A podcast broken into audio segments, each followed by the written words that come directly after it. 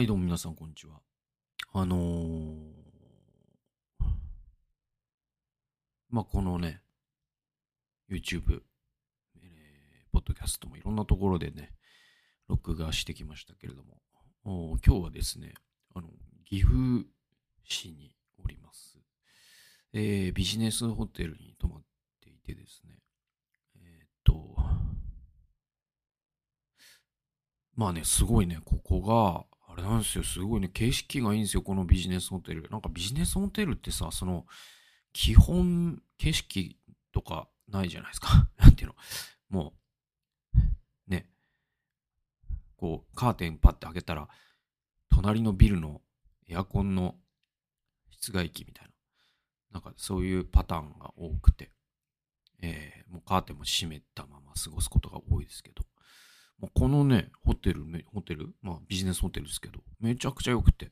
で、すごいね、なんか岐阜市がね、一望できるんですよね。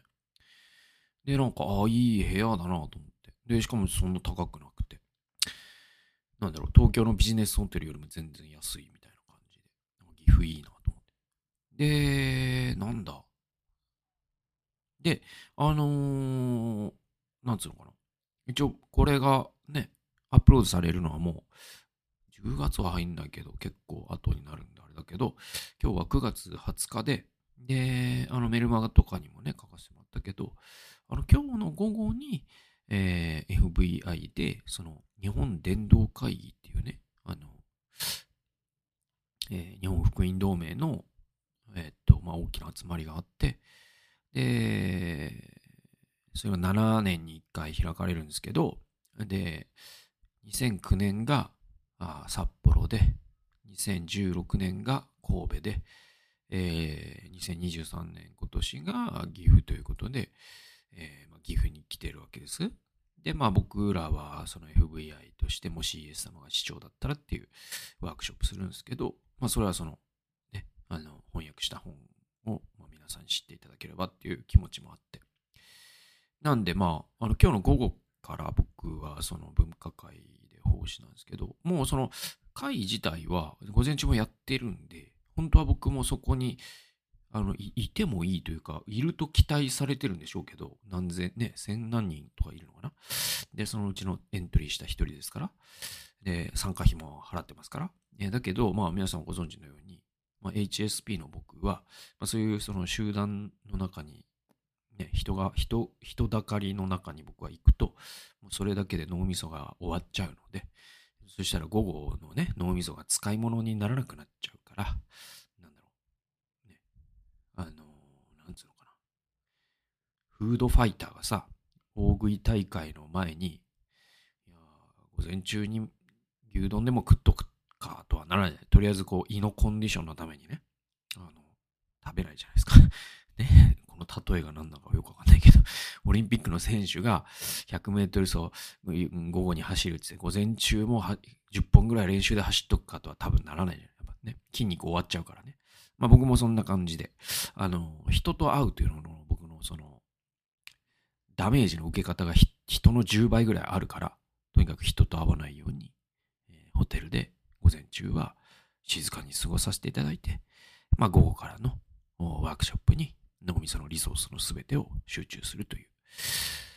まあこういうことができるのもやっぱうつ病になったからかなと思うんですよね。あの、これうつやってなかったら多分頑張っちゃうんだよね。多分ね、みんな出てるしね。で仕事だろうとかって思うし、俺真面目だし。だけどまあうつやってからはもうこうやっていかないと、もう僕は生きていけないんだっていうのを自分でも認めたから、まあ、こういうふうに、あの、すべての他の、なんだろう、プログラムをスキップして、えー、自分のだけに集中するという参加の仕方が開き直ってできるようになったんだなっていう感じはありまして。でね、もちろん多分行ったらね、その素晴らしい集会であることは間違いないしね、皆さんに乗ってこられてね、準備してこられた当たり前ですよ、それはね。素晴らしいと思いますよ。でね、これがね、日本のね、伝道をね、推し進める素晴らしい会になったらいいなと、部屋、ホテルの部屋で祈ってるていう。じゃあなんで来たんだって話なんだけど まあ、あの、分科会のためかな。って感じですね。はい。え、っと、まあ、そんなことで、えー、岐阜におり、だから、その、皆さんにこのね、そのビジネスホテルの窓から見える岐阜の風景を見せてあげたいぐらいなんですけど、まあそのなんか、まあパソコン動かしてトラ、録音トラブルがあっちゃ嫌だなと思うんで、この、ね、ビジネスホテルの光景で我慢していただきけたらと思います。すいません。殺風景ですいません。えー、まあそんな感じかな。そんな感じかな。うん。で、あのーまあ、放送内容は通常と同じで、えっと、クイアサイエンス？第5回、えー、一人ビブリオバトルの続きをやっていったりとか、あまあ、通常放送を撮っていきたいかなとは思ってるんですけど、まあ、しばらくいろんなところ動くん、まあ、いろんなところからの放送が、ちょっとこの数回は続くかなという感じですかね。で、クイアサイエンスは、えっと、ま、えー、ソロ、えー、サルモン・ルベイさん、軽装消防2002年の本で、まあ、もう5回という回を重ねてますから、まあ、皆さんもどういう本か分かってらっしゃるかなと思うんですけど、その、性思考性自認というものが、あ、自分で選択できるものでもないし、ね、えっと、後天的に変えられるものでもないということが、えっと、実証されていったから、え WHO は、え1993年にいかなる意味でも治療の対象ではないと宣言いたしましたし、え DSM-5 という、えアメリカの精神疾患の、え診断統計マニュアルというものの疾病から性同一性障害という言葉は外されたわけですよ。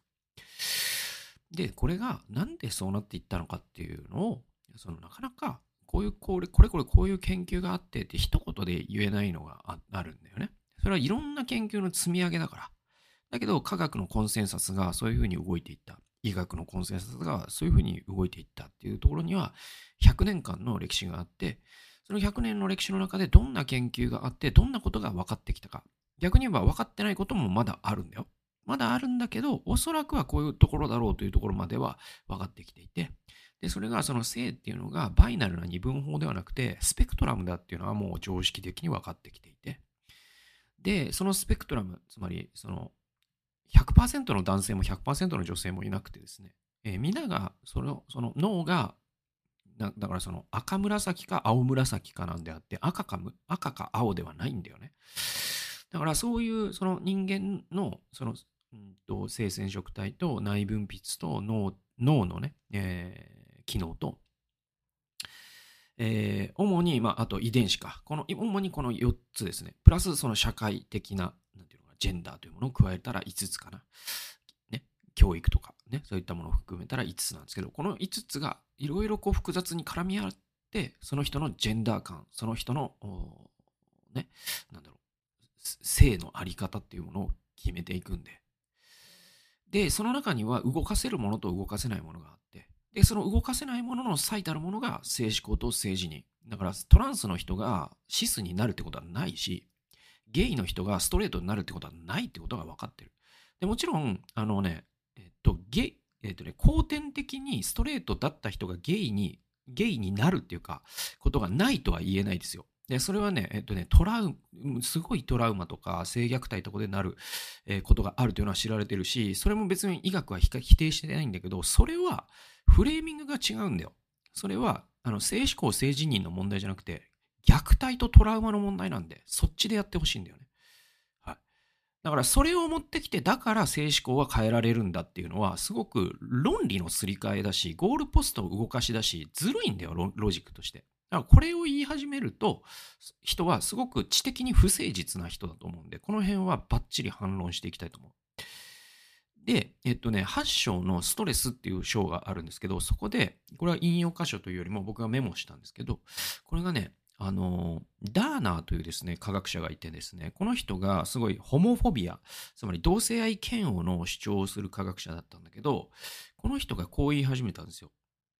子供がゲイになるのは、妊娠中に母体がストレスに、えー、さらさら、さらされたからだっていう研究を発表したことがあるんですよ。ね。でもこれがもし本当だとしたら、じゃあストレスによってゲイになったんだとしたら、ね、治療によってゲイは治るっていう、なんていうのかな。ロジックが展開できそうじゃないですか。だからダーナーはそういう研究をしたんですね。で、このけん、これ、こういった類の研究は、そのホモフォビアの人の中で結構未だに人気があり影響力があるんだけど、ちなみにこのダーナーの研究って、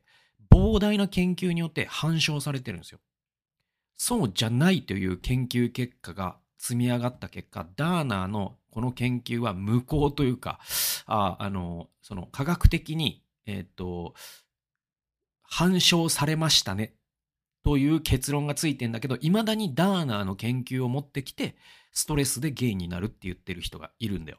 そしてストレスでゲイになるという主張をしたい人というのは、まさに N バスのように天候療法をしたい人でしょ。でも天候療法っていうのは僕何度もこの放送でも言ってるけど、人権侵害だからね。で、カナダでは法律で禁止されてるからね。だけど天候療法をどうしてもやりたい人たちは、ストレスによってゲイになっていてほしいんだよね。だけど、その科学的な証拠を、えー、挙げたダーナーという人の研究はもう膨大な反証によって、えー、研究によって反証されています。で、最も有名で正確な反証って、マイケル・ベイリーという人が、えー、した研究だと言われてて、で、この研究もこの本の中に紹介されています。はい。で、えっとね、分子遺伝学という分野があるんですけど、この分野の知見っていうのを今日は紹介したいと思います。166から170、かなり長い引用なんで、今日もしかしたらこの1箇所になっちゃうかもしれないんですけど、なるべくこう噛み砕きながら、そのサイエンスに疎いんだよ、私はっていう人にも分かりやすく、えー、説明できたらなというふうに思ってます。まあ僕ね、なんか専門、大学で教育受けたのってこういうことのためなのかなとも思うんですよ。やっぱこう専門領域と、その般人というとあれだけど、なんていうかな。その、専門領域と非専門領域、つまり、市政の人々の間に橋を架けるってことができるのは、しっかり勉強した人でしょだから僕は獣医師の教育を、えー、6年間受けたから、多分、一生懸命僕が噛み砕けば分かっていただけるかなという期待が持てるんで、まあ、そのために僕は獣医師になったのかなとも思うんでね、説明していきますね。えー、で、この分子遺伝学の知見の中の一つに重要なのがあって、それはゲイに関係している遺伝子は母系なんじゃないか、つまり X 染色体上にあるんじゃないかっていう可能性が最近になって示唆されてきてるんです。まあ、XY と XX ってあるんだけど、その X 染色体っていうのが、その母系から来るんですよ。ね。で、あの、Y 染色体っていうのが父系から来る遺伝子だと言われてます。まあ、これ高校の生物とかでも習うことなんだけど、で、そういう知見っていうのがあって、えっと、読んでいきますね。国立がん研究所の分子遺伝学者ディーン・ヘルマーらの研究グループ。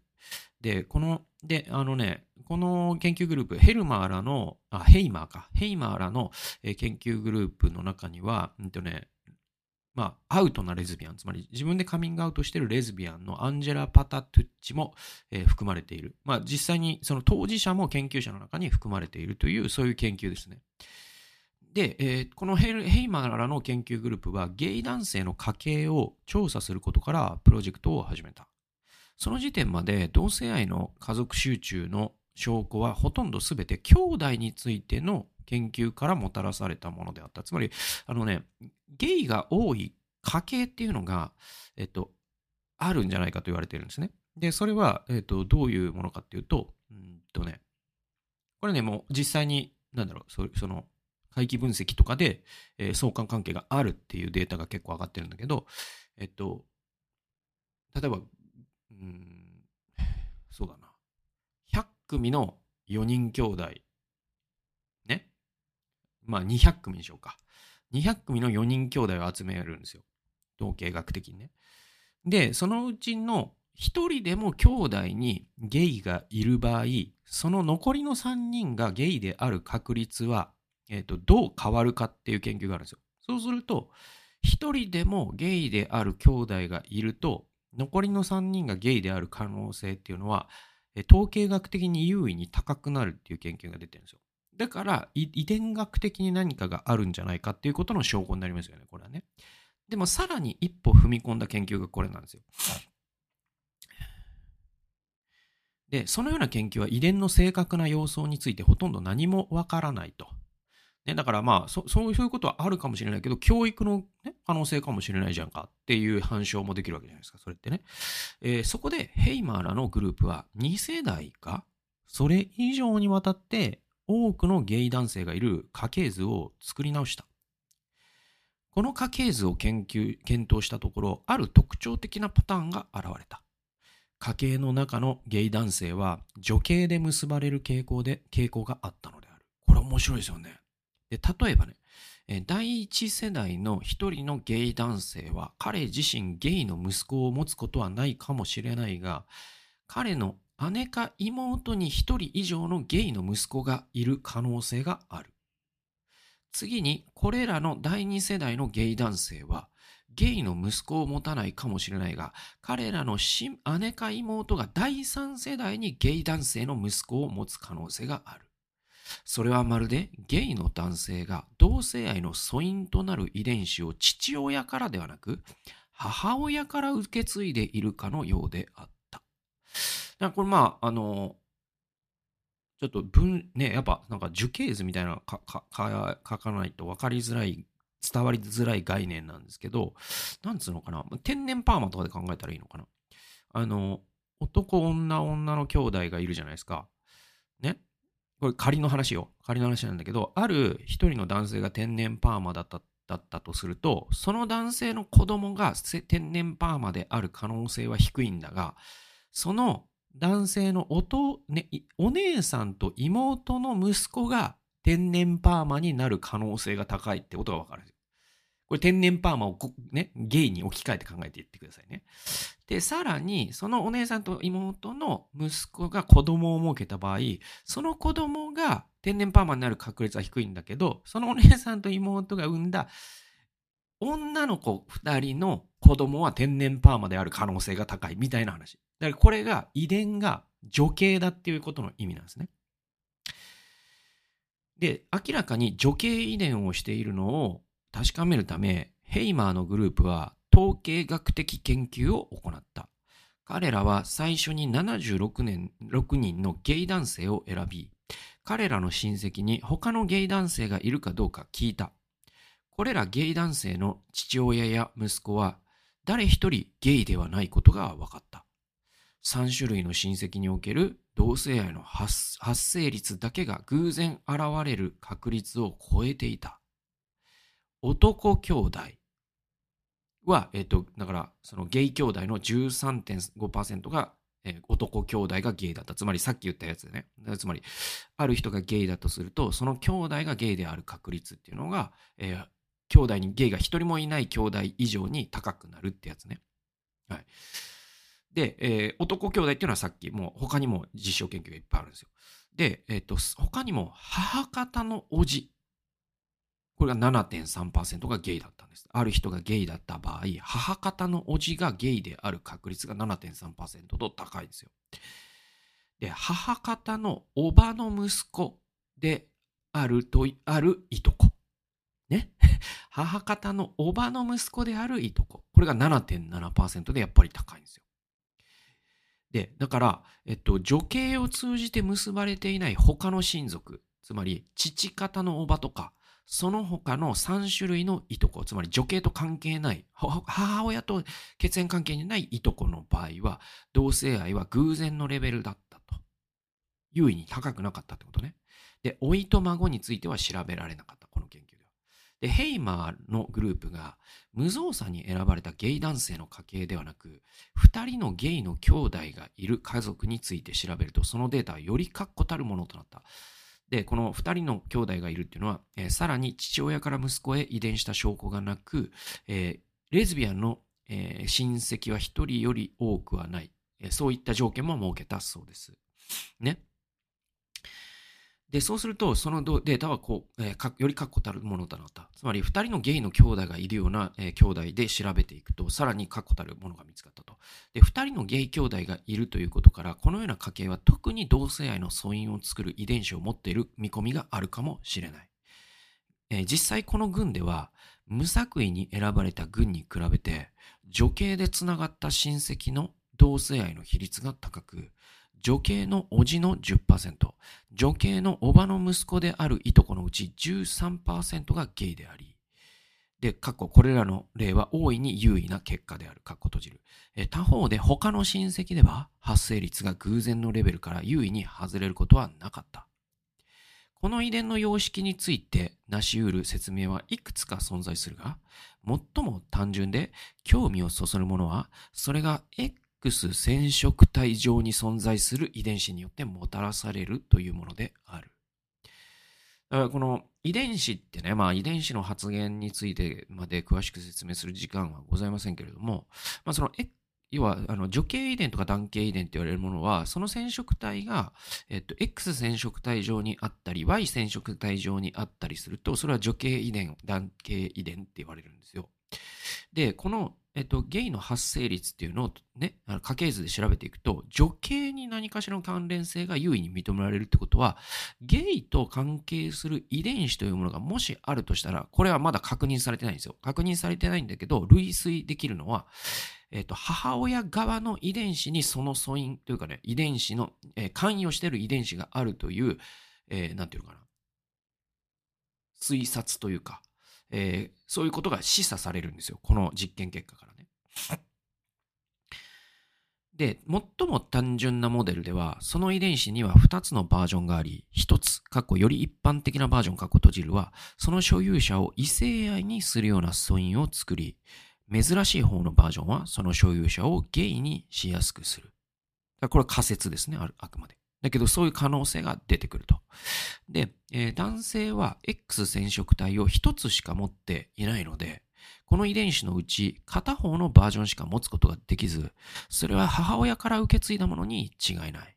というのも、父親は息子に X 染色体を渡すことはないからである。まあこれはもうあの遺伝学の基本なんですけど、父親が息子に渡す染色体は Y 染色体なんですね。で、XX XXY、えー、っていう、えー、形でその性別が決まるんだけどね。で、うんとえー、で、このように、この種の、この種の遺伝子は同じ親戚関係にある二人の男性に彼らが女性を介してつながりを持つ場合にのみ遺伝することができる。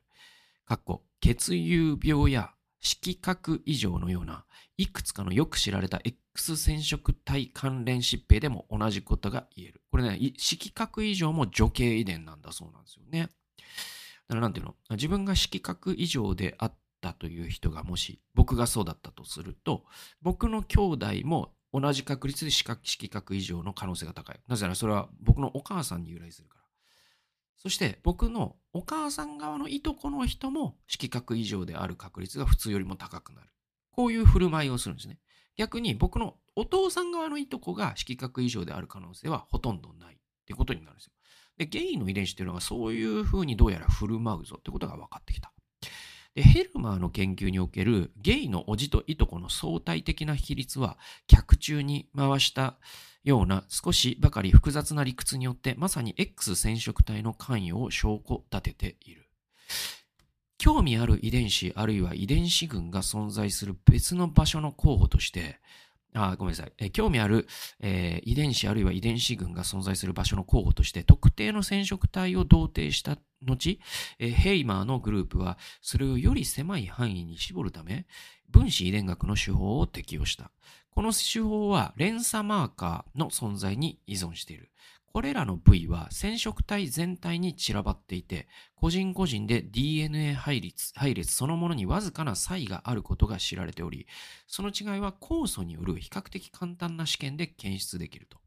で、ちょっと中略して、多くのゲイ兄弟について連鎖マーカーを比べたヘイマーらのグループは、印象的な結果を得た。X 染色体の大部分の範囲において、その兄弟たちは同じマーカーを50%の確率で受け継いでいたが、染色体の一方の端に近く狭い領域、XQ28 と呼ばれる領域では、共に受け継ぐ受け継ぐ確率が大きく上昇していた。控えめな統計評価でも少なくとも2人のゲイ兄弟がいる場合、いる家族の場合、99%以上の信頼性を持って X 染色体の XQ28 領域に男性の性的指向に影響を与える遺伝子が存在することをヘイマーの結果は示している。ヘイマーさんたちはその家系図を見ることで、これはどうやら X 染色体上にゲイの素因となる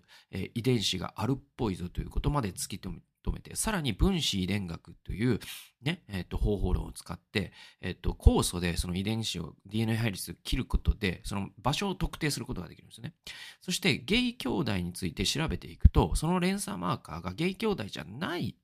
えー、人と比べると、えっと、XQ28 と呼ばれるこの特定の領域を受け継ぐ可能性が非常に高いっていうことが分かったってことです。でしかし、そのような家族でさえ、この遺伝子が全て決め手になるわけではないことも明らかである。というのも、XQ28 の、えー、ごめんなさい、XQ28 領域の連鎖マーカーに不一致のある兄弟もいくらかいたからである。だから、その、これが、なの、必要にして十分と、ね、えっと、必要条件と必要十分条件って違うじゃないですか。で、基本的に遺伝子って必要条件ばっかなんですよ。必要十分条件であるような遺伝子ってほとんどないんですよね。だから、その糖尿病の遺伝子のね、えー、糖尿病、1型糖尿病を引き起こす遺伝子を解明しようとして、えー、福岡伸一さんという分子生物学者はもう、さじを投げたんですよ。これ無理だと思ったんですね。なぜならば、一つの疾病っていうのは一つの遺伝子によって起きるわけではないから、この複雑系を機械工学的に解析するっていうのは多分徒労に追わるってことは、福岡伸一さんは、えー、早いと時点で、えっと、なんだろう、見抜いたんですよ。だから彼はその分子生物学で、えっと、エンジニアリングをやるよりも、もっと文系と理系を統合するような知性みたいなものに興味を持ち、えー、そして今のような活動をしている。まあこれは動的平衡という名著の中で福岡伸一さん言ってるんだけどね。だからこの XQ28 がゲイ遺伝子だみたいな単純な話じゃないんですよ。だけど相関があるってとこまで迫っただけでもこの研究はすごいんですよ。で、続き読みましょう。その最初の報告を発表した後、ヘイマーのグループは研究を様々な方向に拡張した。彼らはまず研究結果の追試を行った。この追試においてデータは前回の研究ほど確固たるものではなかったが、それでも統計学的には優位であった。それらをまとめた結果に基づくと、統計的信頼性の水準は天文学的な水準にまで達した。それは、この結果が偶然で起こるのは10万回に約1回というものであった。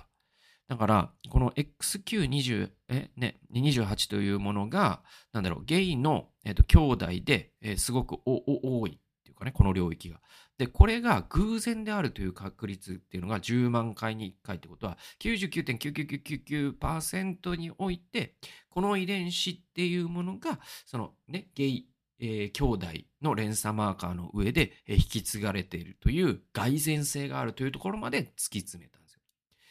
でね、だからこういった研究っていうものを知っていった時に、ね、なんか単純にそのゲイの方を見て、いや、なんかゲイ雑誌に影響されたからでしょとか言おうとなんてもう二度と思わなくなるでしょそういうのが本当に大事なんですよ。てなわけで、えー、クイアサイエンス第6回に続いていきます。えー、今日は1箇所だけ非常に長い部分を紹介して、えー、岐阜からってことでちょっとね、え余談も長かったですけども、えそんな形で最後まで聞いてくださってありがとうございました。それではまた次回の動画及び音源でお会いしましょう。さよなら。